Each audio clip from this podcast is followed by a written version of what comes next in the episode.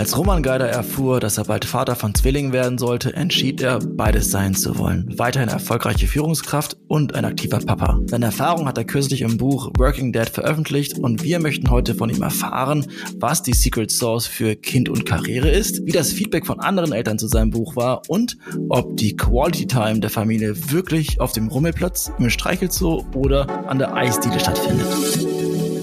Lieber Roman, vielen Dank, dass du heute zum zweiten Mal Zeit für unseren Podcast genommen hast.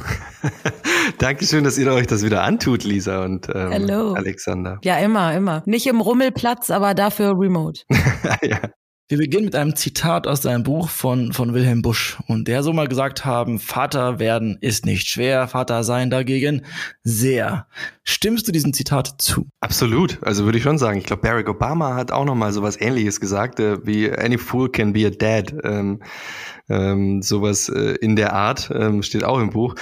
Ähm, absolut stimme ich dem zu, weil ich glaube, dass ja, wie soll ich das jetzt ähm, politisch korrekt, das hören vielleicht Kinder zu. Äh, das Machen geht ja auch recht schnell, aber danach die 18 Jahre, ich glaube, die sind mehr Arbeit. finde ich gut. Dann machen wir da direkt eine schwierige Frage und zwar, was ist eigentlich schwieriger, guter Vater sein oder eine gute Karriere hinzulegen? Das ist beides eine, De eine Definitionssache, würde ich sagen. Also ich würde mir gar nicht anmaßen. Also die meisten Leute denken immer so, wenn sie das den Buchtitel lesen, dass da irgendwo drin steht, wie du ein guter Vater bist und steht in keinem Satz irgendwo drin, weil ich glaube, das ist genauso wie eine Karriere ist es eine super individuelle Sache. Für den einen ist eine Karriere, wenn er, so wie ich damals eine Ausbildung macht und dann ähm, arbeitet und glücklich ist und sein Leben damit finanzieren kann und für den anderen ist Karriere CEO in einem DAX-Konzern. Von dem her super, super individuell und das gleiche gilt natürlich fürs guter Vater sein. Das ist, man kann nur ähm, seinen eigenen Ansprüchen, glaube ich, entsprechen. Und das, ähm, das ist für jeden Menschen anders. Für mich ist es einfach auch ein bisschen da zu sein für meine Kinder und zu wissen, dass es, dass meine Karriere nicht auf der, ähm, dass er auf dem, auf der Care-Arbeit meiner Frau fußt, sondern auch auf meiner, sondern ähm, und, und äh, dass äh, eine Beziehung auf Augenhöhe möglich ist und ich die Kinder trotzdem noch sehe und die nicht fragen, wer ist der Onkel da, Mama. Da sagst du was ganz Spannendes, weil während des Lesens des Buches, natürlich haben wir es komplett gelesen, habe ich ähm, mich gefragt, warum heißt es Working Dad und nicht Dad's Working? Aber es geht wirklich darum, wie man diese Karriere machen kann, obwohl man gleichzeitig Vater sein möchte. Also viele Tipps, wie man ein guter Vater ist, trotz der Karriere, sind da nicht drin. Nee, aber Entscheidungsfindungen, wann, wie viel Karriere ist denn wirklich jetzt für mich richtig? Also das ganze erste Kapitel geht darum, wie finde ich überhaupt raus, ähm, was Karriere und Erfolg für mich bedeuten. Und Erfolg ist genauso wie Karriere. Du musst erstmal definieren, wo willst du denn eigentlich hin mit dem ganzen Gerenne? Es gibt so viele Leute, denen fällt mit 60 dann auf. Und ich habe das äh, Buch von Bronnie Ware, ich weiß nicht, ob du es gelesen hast, mit den 100 Büchern, die du so im Jahr liest, Alex, ähm, äh, gelesen hast, uh, Five Things That People Regret Before Dying. Und, und das waren ähm, immer alle Männer dabei, die dann irgendwie mit ihren 80 Jahren oder hm, hoffentlich vielleicht noch älter äh, festgestellt haben, dass sie zu viel Zeit bei der Arbeit verbracht haben und zu wenig in Familie und auch äh, Freundschaften investiert haben. Und das müssen wir doch nicht erst irgendwie mit 80 feststellen. Das kann man doch auf dem Weg schon feststellen. Und wenn wir hier im New Work Podcast äh, äh, darüber sprechen, die ganze Zeit, was für neue tolle Tools wir auf der Erde haben, dann heißt das nicht, wir können noch mal fünf Stunden an unseren Tag adden, sondern wir können vielleicht eine Stunde weniger machen oder flexibler arbeiten, um dann auch ähm, aktiver Papa zu sein oder Partner und ähm, sich gegenseitig zu unterstützen in der Beziehung. Und ich glaube, darum geht's ähm, in dem Buch, ähm, wie man das hinkriegt. Und man ist ja und das glaube ich auch für die ganzen Führungskräfte da draußen wichtig. Man ist ja keine äh, weniger ambitionierter äh, Mitarbeiter, sage ich in dem Fall, weil es um Dads geht, ähm, wenn man Vater wird. Und ich glaube, jeder, der ähm, sagt, ja, ich hole jetzt heute mal um halb vier meine Kinder ab oder ich bleib zu Hause, meine Frau hat auch einen Termin und ich äh, pass auf, wenn, wenn die Tochter oder der Sohn krank ist, der ist ja nicht automatisch weniger ambitioniert. Und ich glaube, das, das müssen wir mal zukünftig ein bisschen unterscheiden. Ähm, nur weil jemand sagt, er nimmt Elternzeit, hat er nicht überhaupt gar keine äh, Jobambitionen mehr. Und ich glaube, das versuche ich in dem Buch ein bisschen rauszukristallisieren, dass, dass da schon beides möglich ist. Es gibt nämlich nicht nur einfach so den ähm, Stay-at-home 100% Dad und den 100% Manager, der seine Kinder nur am Sonntag sieht. Also dazwischen gibt es eine ganze, ganze, ganze Menge Menschen. Ja, genau. Dafür gibt es äh, Podcasts, Bücher und wir haben ja auch durch die Corona-Krise gemerkt, dass man bei ein paar Leuten oder Köpfen den Hebel auch umdrehen kann. Ne? Also plötzlich ist Homeoffice doch möglich und man vertraut seinen Leuten. Und aber ich glaube, beim Thema Elternzeit, da äh, müssen wir auf jeden Fall noch ein bisschen, ähm, ja, geht noch ein bisschen mehr. Aber meine Frage ist, also irgendwie leben wir auch in einer Arbeitswelt, wo alles einen Namen bekommt, ne? Oder einen Titel. Alles muss irgendwie fancy klingen, irgendwelche Buzzwords. Und auch wenn man dir so folgt, deinen Themen. Ich meine, du bist äh, gefühlt so ein Testimonial äh, für dieses Thema, also ohne das negativ zu meinen, ne? Es ist eher positiv gemeint. Ähm, und dann stößt man oder kommt man immer wieder über den Begriff moderner Vater. Kannst du mal in deinen Worten äh, einmal sagen, was ist ein moderner Vater heutzutage? Ich meine, der Alex, der, der grinst schon, der, der weiß nämlich, was ein, ein, ein Titel oder ein Kapitel im Buch genau so heißt das Ganze für mich eher mehr so ein Leit, Leitbild statt Leitbild ist. Als moderne Väter, wenn du das jetzt irgendwie äh, googeln würdest, dann würdest du ein paar hunderttausend oder Millionen Begriffe bekommen, die dir suggerieren, dass du immer noch der Versorger und der äh, starke Fels in der Brandung bist und gleichzeitig der empathische Zuhörer, der nur noch, äh, der zu Hause ist und, und sich die Care-Arbeit teilt. Und ich glaube, da ist die Gesellschaft äh, in Deutschland out, ähm, außerhalb der LinkedIn-Bubble ähm, noch, noch rückständig, würde ich sagen. Und da sind wir noch nicht so weit weit, dass das angekommen ist. Und wir haben 51 Prozent ähm, Frauen in Deutschland in der Gesellschaft. Und es sind eben nicht nur die Männer, die quasi Patriarchat und andere Dinge aufrechterhalten. Es sind, es ist die Gesellschaft an sich und es sind beide. Also ich habe genauso ähm, Rückmeldungen zum Buch bekommen, dass die, dass die Kinder doch zu der Mutter gehören. Ähm, also von Müttern, also nicht nur von Vätern. Von dem her, das sind, das sind schon so ein bisschen beide Seiten. Und ich glaube, ähm, da muss ich noch ganz, ganz viel tun. Auf die, das Feedback in den sozialen Medien zum, zum deinem Buch wollen wir auf jeden Fall gleich nochmal drauf eingehen, weil es ist super spannend zu erfahren, was da die Reaktionen sind. Vorher nochmal der einleitende Teil von deinem Buch. Da hast du auch so Tools dabei, also hilfreiche Werkzeuge, um selber herauszufinden, will ich das, was ist eigentlich gut für mich? Und zwei Fragen davon würde ich dir gerne stellen, einfach noch, um dich besser, besser, besser kennenzulernen nach den ganzen Podcast-Folgen zusammen. Die erste war, was reizt dich eigentlich an deiner Karriere Karriere wirklich? Wir haben doch damals, damals darüber gesprochen in der Folge, wie viel war es? Keine Ahnung. Ähm, oh, guck mal, keiner hat nachgeguckt. Eineinhalb, Jahr, eineinhalb Jahre her, glaube ich schon, oder, oder noch mehr, noch länger her. Ähm, darüber, äh, warum ich jetzt nicht mehr an der Maschine arbeite. Ähm, ich habe damals in Frühschicht, Spätschicht, Nachtschicht an der Maschine gearbeitet und ähm, dann erübrigt sich das schon. Ich habe ganz viel mehr Selbstwirksamkeit. Ich kann das, ich kann das äh, Leben von anderen Menschen in deren Job positiv beeinflussen, wie ich es mir damals auch gewünscht hätte, dass es bei mir jemand tut. Und ich habe so lange in der Monotonie gelebt, die für andere Menschen auch super toll ist. Wir brauchen ja die Menschen auch, die an den Maschinen arbeiten. Aber für mich war es damals nichts. Und von dem her, das, was ich jetzt tue, ähm, mit der Selbstwirksamkeit und mit dem ähm, Schaffen von Arbeitsbedingungen für, für Teams, für, für andere Menschen, in denen die sich quasi wiederum ähm, frei entfalten können und das Beste quasi der, den besten Job machen. Ähm, das gibt mir viel zurück, das ich früher nicht hatte. Von dem her, das ist, das bedeutet für mich Karriere. Das ist mir wichtig. Das finde ich so cool, dass du das so direkt beantworten kannst. Ich glaube, wenn ich zehn Leuten diese Frage stellen würde, ich würde überrascht sein, wenn davon eine Person direkt sagen kann, oh ja, ganz klar reizt mich das meine Arbeit. Okay. Die sind nicht sechs Jahre an der Maschine gestanden in Dreischicht. Dann zur zweiten Frage. Ähm, glaubst du eigentlich an die Ziele, die dir vorgenommen hast? Das ist schwierig zu sagen, weil die, die verändern sich ja immer mit der Zeit. Ähm, vor den Kindern waren die Ziele anders und jetzt sind die anders. Und ich habe zum Beispiel auch gar nie vorgehabt, ein Buch zu schreiben. Ich weiß nicht, ob das steht, glaube ich, auch irgendwo im Buch. Ich hatte das nie vor. Der Campus Verlag hat damals gefragt und ich habe mir noch gedacht, oh mein Gott, ich hatte echt keine gute Deutschnote ähm, früher, ob ich das hinkrieg. Und ähm, das war auch lustig. Die Frau Hätjens, meine Lektorin, hat dann auch gemeint, so sie muss noch einen Sack voll Kommas verteilen. Also von dem her, irgendwie hat es dann doch geklappt. Von dem her ähm, Ziele, ähm, langfristig glaube ich, dass ähm, mir diese, diese Neugier im Leben beizubehalten, die ich jetzt habe für, fürs Business, ähm, die Neugier an äh, und das Interesse an Menschen und eben, dass ich diese aktive Vaterschaft weiter so leben kann. Ich glaube, das sind die, die Ziele, die ich jetzt habe, weil auch wenn man zurückguckt, wo ich herkomme, habe ich schon zehnmal mehr berufliche ähm, sagen wir, Milestones ähm, erleben dürfen, äh, an die ich früher gar nie geglaubt hätte. Von dem her, es gibt gar nicht so viel, was ich für irgendjemand außerhalb erreichen muss.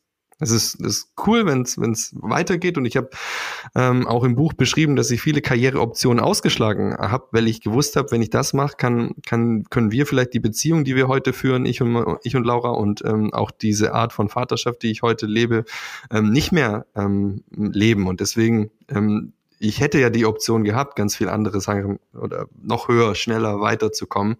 Aber ich habe es absichtlich eben vielleicht verschoben. Von dem her Ich habe viele Ziele, ich habe keine Ahnung. Ich versuche gerade ein bisschen länger die Luft anzuhalten, weil ich mir das Apnoe-Tauchen so ein bisschen angeguckt habe. Solche Sachen, aber das, aber ansonsten ähm, Ziele, ähm, fit und gesund zu bleiben, aber ab und zu mal ein drittes Mal vielleicht zu euch in Podcast kommen, aber sonst habe ich keine Ziele mehr im Leben. Jetzt fragen sich aber alle ZuhörerInnen, wie lange kannst du die Luft anhalten? Oh, ich habe drei Minuten 15 Sekunden habe ich mal geschafft. Deswegen. Ach, hör auf. Drei das geht, Minuten? Das könnt ihr Ja, auch. okay, das los könnt ihr geht's. auch. Challenge accepted. 3, 2, 1. Lisa hat gerade stolz gesagt, sie war, hat elf Minuten meditiert. Also das war schon, das ist ja ein Drittel davon.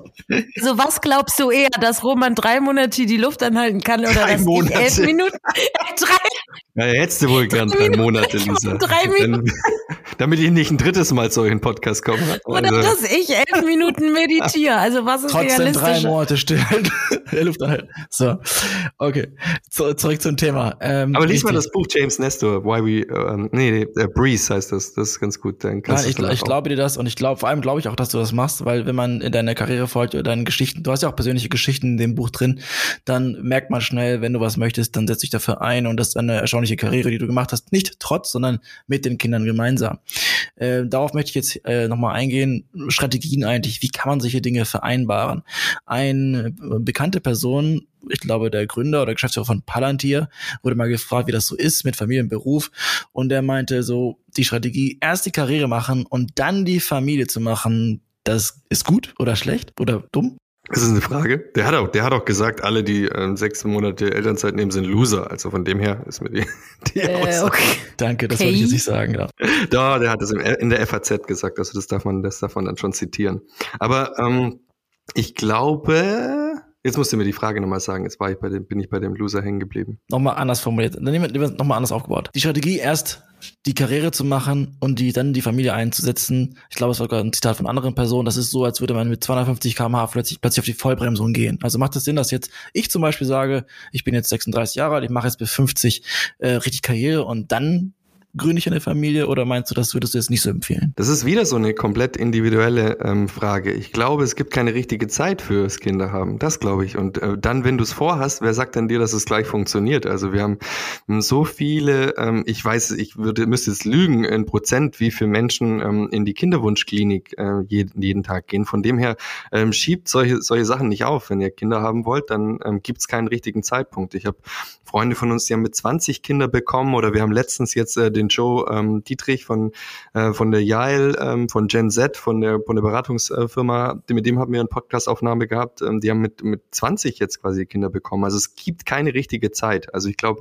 wenn du dich ähm, oder wenn ihr euch als Paar dafür bereit fühlt, dann let's go. Also weder vorher Karriere, nachher Karriere, das hat überhaupt keinen Sinn, darüber nachzudenken. Ja, sehe ich auch so. Das kriegt man überall mit. Ähm, Aber was man jetzt äh, häufiger liest, sind eher diese, ähm, sage ich mal, modernen Ansichten, äh, was die Familiengründung angeht. Ne? Du siehst, äh, ja, ich wollte nicht wieder auf moderner Vater hinaus. Die anderen können uns nur hören, nicht sehen. Deswegen, ähm, don't worry. Nein, aber ähm, wir haben sehr viele und wir sind wieder bei dieser LinkedIn-Bubble. Man kommt irgendwie immer wieder darauf hinaus, aber da sieht man eben alles und hört alles, äh, dass dieses Thema Familiengründung und wie und ich bin Mutter geworden, ich bin Vater geworden, das findet überall statt, aber trotzdem immer noch in so einer Rechtfertigungsrolle. Also, äh, oder nehmen das nur ich so wahr, weil ich, ich sehe dann im Feed und man muss gleich sagen, Leute, ich bin jetzt eine Working Mom oder ich, ich krieg das hin und nehme sie mit auf die Bühne. Also nehmt ihr zwei das auch noch so wahr, dass, dass sie so in so eine Rechtfertigungsrolle gehen, ähm, wenn du eine Frau bist, die eine Karriere hat oder ein Mann bist, der eine Karriere hat und dann das Kind dazu kommt? Hast du jetzt mich gefragt oder Alex? Ja, du darfst zuerst. Du warst schneller.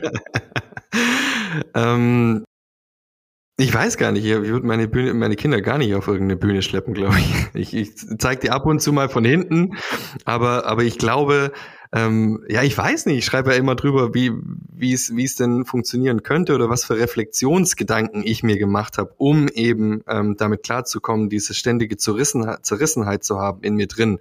Ähm, weder vielleicht ein perfekter äh, Manager zu sein, noch ein perfekter Vater die ganze Zeit. Und das, wie das äh, die ganze Zeit quasi hin und her springt in meinem Kopf. Und darüber spreche ich ab und zu. Aber ähm, nicht so, dass so, ich habe jetzt ein Kind und ähm, bin jetzt Mutter oder Working Dad. Ich würde, es gibt so viele Eltern da draußen, ich würde gar keinen Begriff finden, in den das jetzt packen wird. Also für nee, ein nee, Buch ja. braucht man ja einen Titel, aber ansonsten auf jeden Fall. Ja, vielleicht äh, genau äh, habe ich mich bisschen missverständlich ausgedrückt. Ich meinte nur ma, von mir, also ich sp spreche jetzt von mir. Ich habe immer noch die Wahrnehmung, dass ich sehr viel, was in Verbindung mit Karriere und Kinder gebracht wird, dass äh, viele in so eine rechtfertigende Haltung gehen. Also ne, es ist nicht dieses Wow, ich bin jetzt auch noch Mutter äh, zu meinem tollen Job, also geht's noch besser oder so ne. Äh, ich habe jetzt zwei fantastische Sachen oder so, sondern es ist immer in irgendeiner Art und Weise, dass man ja beides von unterschiedlichen Seiten beleuchtet.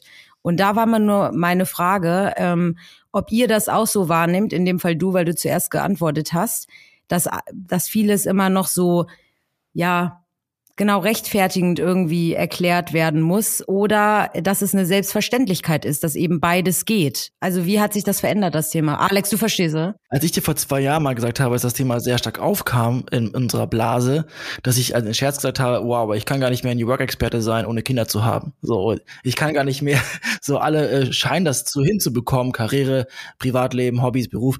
Das heißt, was reden wir eigentlich, Lisa und ich, die damals keine Ambition hatten? Ähm, in diese Richtung uns weiterzuentwickeln.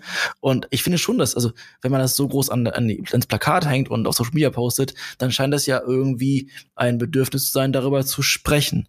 Und äh, das Buch, ähm, ich glaube, es kam ja auch ziemlich gut an, auch mit den Verkaufszahlen, Roman. Das, das hat man überall gesehen. Und auch immer, wenn ich mit deinem Vater spreche irgendwann und ich sage, hey, ich habe dann den Roman Geider im Podcast, dann sagen die, Alter, krass. Das ist ja nett. Das ist schön. Ja. Alter, krass. Ich glaube, dass es halt viele Männer umtreibt einfach. Ich glaube, Frauen reden da schon immer drüber. Also diese Posts sehe ich häufig, häufig von Frauen, weil ich glaube, ähm, da ist dieser Rechtfertigungsgrund oder die, der Versuch, sich zu rechtfertigen, noch größer wie bei den Männern, habe ich das Gefühl, weil man, weil man, glaube ich, als Frau noch mehr Druck hat als ein Vater. Also noch mehr Druck als wir haben. Also uns klopft man auf die Schulter, wenn wir ähm, als Papa das irgendwie versuchen hinzukriegen mit Karriere und Familie. Und bei Frauen wird eher vielleicht gesagt, äh, was bist du für eine Rabenmutter? Was, was machst du hier noch ein, äh, bist du CEO und hast noch Kinder. Und ich glaube, dann hat man das Gefühl, da sieht man häufiger so einen Post, hey, guck mal, ich bin, ich bin beides, mich, mich beschäftigt das, ähm, ich reflektiere mich da. Aber ich glaube, die Frauen müssen das gar nicht. Also ich glaube, ähm, das ist gar nicht so, ähm, so wichtig, das zu tun, glaube ich. Also die Zahlen sprechen ja auch dafür, dass es bei Frauen normal ist, dass sie sich mit den Kindern beschäftigen. Also in deinem Buch hast du da eine Zahl, die mich eigentlich ehrlich gesagt komplett wegschockiert hat. Das war, wie viel Zeit die einzelne Person, also Elternteile, mit ihren Kindern verbringen. Und beim Vater war das so im Schnitt, glaube ich, zwei bis vier Stunden pro Woche und bei der Mutter zehn Stunden pro Tag. Und ich so, wow, das ist ja so ein Gap zwischen wer verbringt wie viel Zeit mit den Kindern. Klar ist es, dass die Mütter dann irgendwie sofort dieses dieses Gefühl bekommen, dass sie das erklären müssen, oder? Absolut. Und ich glaube auch, die Männer wissen gar nicht, was ihnen alles da quasi entgeht in der Zeit. Also wir haben ja in einem, ähm, da kommen wir nachher noch zum Streichelzoo, aber da gibt's ja auch ähm, diese allein schon die ähm, Reaktion der Amygdala, die Veränderung der Hormone, Oxytocinspiegel beim Mann. Also du kannst dir das auch verdienen, quasi, dass du mehr ähm, emotionale Nähe, mehr Bonding mit deinen Kindern hast. Und dann würdest du wahrscheinlich auch dir wünschen, mehr Zeit mit deinen Kindern zu verbringen. Wenn du das nicht hast, dann ist es natürlich auch so, dass du das vielleicht weniger vermisst. Das heißt, ähm, viele haben das nach der Corona-Krise gemerkt, die dann Zeit daheim hatten, die zusammen mit der Familie Mittag gegessen haben, die viel Zeit mit ihren Kindern hatten und auf einmal sind die wieder ins Office gegangen oder mussten wieder irgendwo auf Geschäftsreisen gehen und haben gemerkt, wow, ich, ich, ich, ich vermisse da was, ich, mir, mir fehlt da was. Aber es kam erst durch diese Veränderung eben der, der im Buch auch beschriebenen Reaktion der Amygdala quasi, dass wir mehr Emotionen empfinden, wenn wir in Interaktion mit unseren Kindern sind. Und ich glaube, das haben viele Väter dann erst richtig festgestellt. Und ähm, ich hoffe, dass und ich hoffe, dass die Zahl sich mittlerweile seitdem ein bisschen verschoben hat. Da sprichst du das Thema an, was wir in der Einleitung hatten. Also zum Thema Quality Team äh, Time eigentlich. Ist das jetzt so? Ist es irgendwie nicht mindestens genauso wertvoll mit den Kindern Abend zu essen, mal irgendwie auf den Spielplatz zu gehen und und und, statt die einfach auszuverführen und irgendwie zu verwöhnen mit einem Zoo oder so? Absolut. Ich musste das ja natürlich in dem in dem Buch ein bisschen überzeichnen, was ich mit Quality Time meine. Und dann ist es vielleicht so, dass der ein oder andere äh, mit Quality Time meint, dass am Wochenende viele Events stattfinden, die man dann mit den Kindern macht. Das ist schon auch schön, aber ich glaube einfach, ähm, dass es nicht ausreicht. Im Buch habe ich auch beschrieben, dass der, der Björn Süfke, der ein sehr tolles Buch über das äh, Thema Männer geschrieben hat, der eben auch ähm, erklärt hat, äh, wie die Kinder sozial von uns lernen. Das heißt, wir, wenn wir halt nur am Wochenende die gut drauf, äh, super gelaunten Daddys sind, die dann eben das Eis kaufen gehen oder auch auf dem Spielplatz, äh, so wie du es ge gesagt hast, aber wir den Papa nie traurig und auch mal verzweifelt ähm, unter der Woche erleben, wie, wie das ganz normale Leben halt so ist, dann könnte der Eindruck entstehen, dass Papas immer nur äh, super Laune haben und nie traurig sind, nie weinen. Das würde dann auch heißen, dass ich mir als Sohn vielleicht dann auch denke, wenn ich aufwachse, hm, Männer sind nicht so, Männer machen sowas nicht, Männer zeigen keine Gefühle. Das kann einfach daraus entstehen. Also und du hast gerade eben schon gesagt, ähm, äh, täglich äh, abends mal auf dem Spielplatz. Genau, das ist es eben. Muss vielleicht nicht täglich, aber auf jeden Fall nicht nur am Wochenende sein. Da da bin ich ganz ähm, stark überzeugt davon, dass es wichtig ist, dass man eben auch unter der Woche ähm, präsent ist. Und das geht heutzutage. Solche flexiblen Möglichkeiten haben wir. Wir müssen es nur zulassen. Wir brauchen Führungskräfte, die das zulassen und sogar fördern. Ja, ey, guter Punkt. Da wollte ich auch noch drauf hinaus. Also äh, da, die eine Sache ist, was du für eine intrinsische Motivation hast als Vater. Du willst Zeit mit deinen Kindern, du möchtest mehr Flexibilität etc.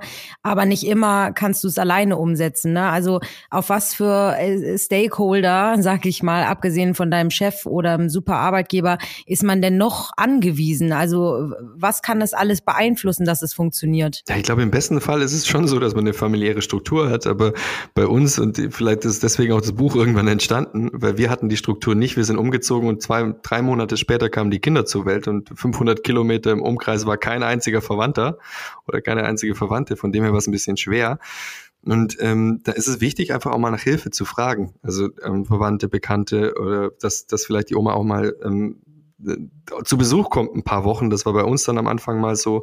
Und jetzt ist es mittlerweile so, dass wir uns natürlich auch eine Haushaltshilfe äh, leisten können, die einmal in der Woche kommt. Das ist schon wichtig. Aber das hat nicht jeder. Und da muss man halt einfach ähm, klar sagen, dass man vielleicht auch mit Freunden mal offen darüber sprechen soll. Und nicht nur die Mütter. Also dann auch mal die Väter vielleicht auch mal rumfragen. Hey, ähm, vielleicht kann man nachmittags mal so ein Playdate ausmachen, wo ich dann mal zwei Stunden die Kinder bringe und dann noch mal was arbeite oder so. Also darf man sich halt auch einfach nicht zu fein sein, äh, dann auch um Hilfe zu bitten, weil das ist ein Daily Struggle. Das ist, also, ich werde immer wieder gefragt, hey Roman, bei dir sieht es so einfach aus. Dann sage ich, hör den Podcast, lies das Buch, es ist überhaupt nicht einfach. Also es ist, äh, ich rede zwar drüber und ich kann ja nicht in jedem Podcast weinen, aber manchmal ist es mir schon danach zumute. Von dem her, das ist nicht einfach. Und vor allem, glaube ich, für die Männer ist es ähm, schwieriger, weil die jetzt mit der neuen Situation, also die Care-Arbeit, die äh, Kinder, die Hausarbeit mit zu übernehmen, ist ein anderer Fall als für die Mütter, das jetzt abzugeben. Also ich glaube, indem wir mehr, mehr tun, wird es für die Frauen einfacher, aber für uns wird es definitiv, definitiv nicht einfacher, aber ich glaube, wir haben ein erfüllteres Leben als, als Männer, glaube ich, wenn wir da einfach ähm, mitmachen. Nur nicht mitmachen, das ist falsch gesagt, weil es sind ja auch unsere Kinder, sondern mehr machen. Ähm, mehr machen, ja genau. Nein, genau. Quatsch. Aber du hast es eben schon gesagt, ähm, wir wollten ja auch unbedingt über Reaktionen reden. Ne? Also ähm, wir haben nämlich in unserem, wir tauschen uns ja mit unseren tollen Gästen immer vorab schon aus und da haben wir sehr viel drüber geredet, über die Reaktion. Weil wenn du etwas postest, ein neues Buch oder ein Statement oder ein Zitat und deine Meinung, dann äh, ist da schon gut mal was los unter deinen Beiträgen. Ähm, als du jetzt, wann das Buch kam, ähm, kam ja noch nicht nicht vor allzu langer Zeit raus und äh, wie waren die Reaktionen, sage ich mal, also wenn das jetzt in den 90ern erschienen wäre oder so, würde ich mal behaupten, sind die Reaktionen anders als heutzutage. Hast du mal so ein bisschen reflektiert oder vielleicht auch ähm, ja ein paar raus rausgesucht oder bist auf die Person zugegangen? Also wie war das Feedback? Was war besonders auffällig? So nett und nicht so nett? Fangen wir mal mit den guten Sachen an. es gab wahnsinnig viele Zuschriften auch bei LinkedIn von, von ja, ähm, Männern in Führungspositionen, die gesagt haben, ja, genau das habe ich gebraucht oder genau den Anstoß habe ich gebraucht, um statt drei, sechs Monate Elternzeit zu nehmen oder noch länger.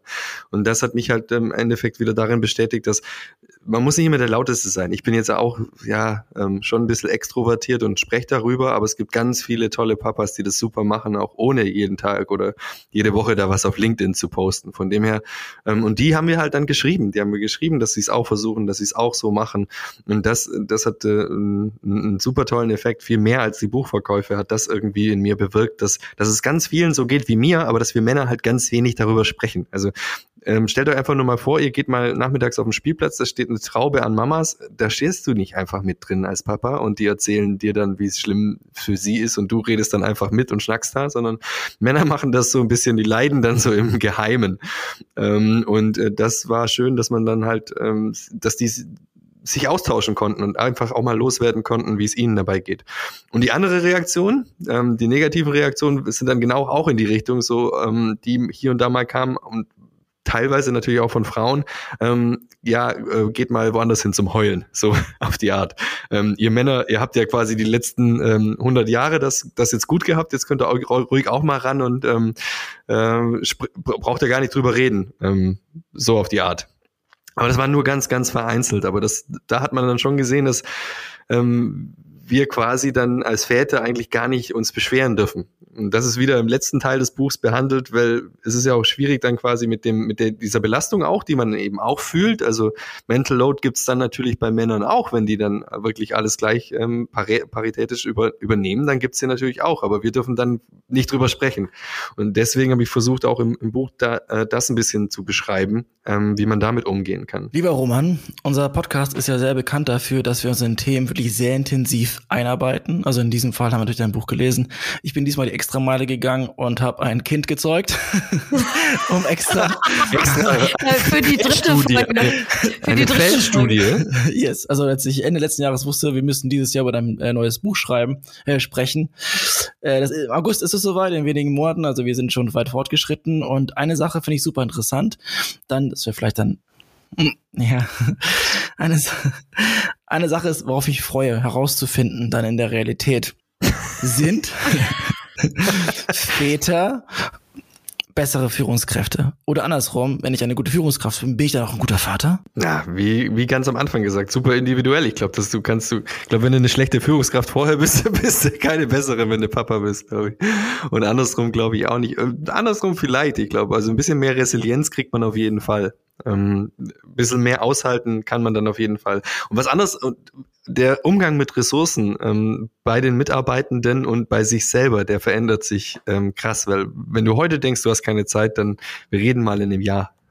Das ist interessant, dass du das sagst, weil aus deinem Buch habe ich herausgelesen, dass wenn, wenn, wenn, wenn Väter die Zeit bekommen, der Familie zu arbeiten und solche Sachen, dann lernen die mit ihrer Zeit besser umzugehen und deswegen soll man sie auch ermutigen, die Elternzeit zu nehmen, gerne auch länger als zwei Wochen, um da entsprechend zu sagen, das Unternehmen, der Arbeitgeber profitiert am Ende davon, wenn den Vätern die Elternzeit auch wirklich angeboten wird. Ich klammer nochmal auf. Elternzeit ist ja, es gibt ja ein Gesetz, wie man Elternzeit nehmen kann und wie sich zusammensetzt und im besten Fall nimmt der Vater auch ein bisschen, sodass man mehr bekommt in der Summe.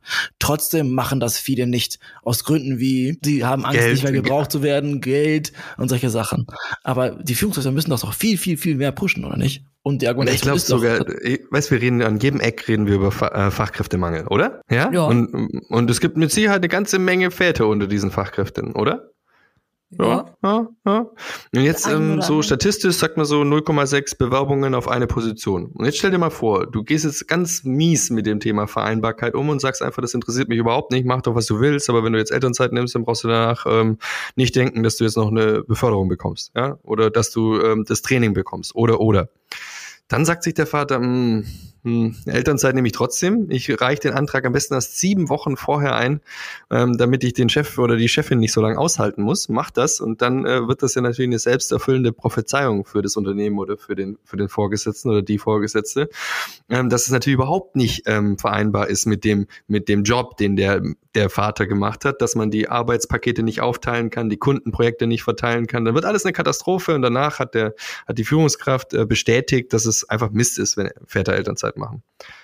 Versus, ähm, ich gehe super offen mit dem Thema um, äh, nehme selber Elternzeit, ähm, sag zu meinen Mitarbeitenden und zu den werdenden Vätern, hey, ähm, wenn ihr mal Eltern werdet oder ja, wenn, wenn das mal soweit ist oder eben die sehen es auch bei anderen, ähm, kommt auf mich zu, dann reden wir drüber, wie wir das einbauen, wie wir drei Monate, sechs Monate, ein Jahr einbauen, wie wir es in den ähm, Entwicklungsplan mit einbauen, wie wir die Promotion, das Training mit einbauen über diesen Zeitstrahl. Dann habe ich da jemand, ähm, der da super motiviert ist, super loyal bleibt, das Unternehmen vielleicht nicht so schnell wechselt für fünf Prozent mehr Gehalt, der ähm, die sechs Monate bevor er Elternzeit nimmt, weil vielleicht schon eben ähm, ganz früh äh, mitgeteilt, äh, dass er Papa wird, Arbeitspakete gemeinsam mit dem Team schnürt, ähm, der ähm, Aufgaben übergibt, der mit Kunden spricht und dann diese Elternzeit super smooth durchläuft und wir super viel für Employer Retention gemacht haben. Nein, wir machen riesig viele Programme und versuchen die Mitarbeitenden zu halten mit Obstkörben. Der Vereinbarkeit wäre ein Riesenhebel, um äh, Fachkräfte wirklich langfristig ans Unternehmen zu binden. Und deswegen glaube ich, dass jede äh, Führungskraft sich mit dem Thema Vereinbarkeit beschäftigen sollte, auch wenn es sie selber nicht betrifft. Schön. Dann äh, war eigentlich schon der perfekte Abschluss, aber trotzdem muss ich noch eine Frage stellen, dass das Thema aus ganz hinten kommt und irgendwie auch noch ganz vorne kommen könnte, dass das Stichwort Me First, Family Second. Also das ganze Thema Me-Time. Ich glaube, der Jörg Kundrat, der auch relativ bekannt ist in dem Bereich äh, Working Dad Szene. Ähm, wie siehst du das? Also wie wichtig ist es, dass ich mich beschütze und erst im zweiten Rang oder Gang an die Familie denke? Ich meine, ich habe den Jörg, den lieben Jörg, hi Jörg, von meiner Seite hier. Ähm, ähm, und eben meine Oma grüßen. Nein, sind ja nicht im Radio. Ähm, äh, den Jörg habe ich ja auch zitiert. Und ähm, was ich wichtig fand, und ähm, ähm, darüber habe ich mir auch Gedanken gemacht, nachdem ich damals vor drei Jahren oder so den Post von ihm gelesen habe, ähm, dass wenn wir natürlich unsere mentale Gesundheit oder überhaupt unsere Gesundheit und äh, nicht ähm, sagen wir mal, pfleglich behandeln, dann können wir auch keine Väter und keine Führungskräfte und keine Mitarbeitenden sein und auch keine Partner. Das heißt, wir müssen erstmal uns um uns kümmern und gucken, dass wir nicht auf der Strecke bleiben, auf lange Zeit, würde ich sagen. Ähm, kurzfristig ist es natürlich immer so.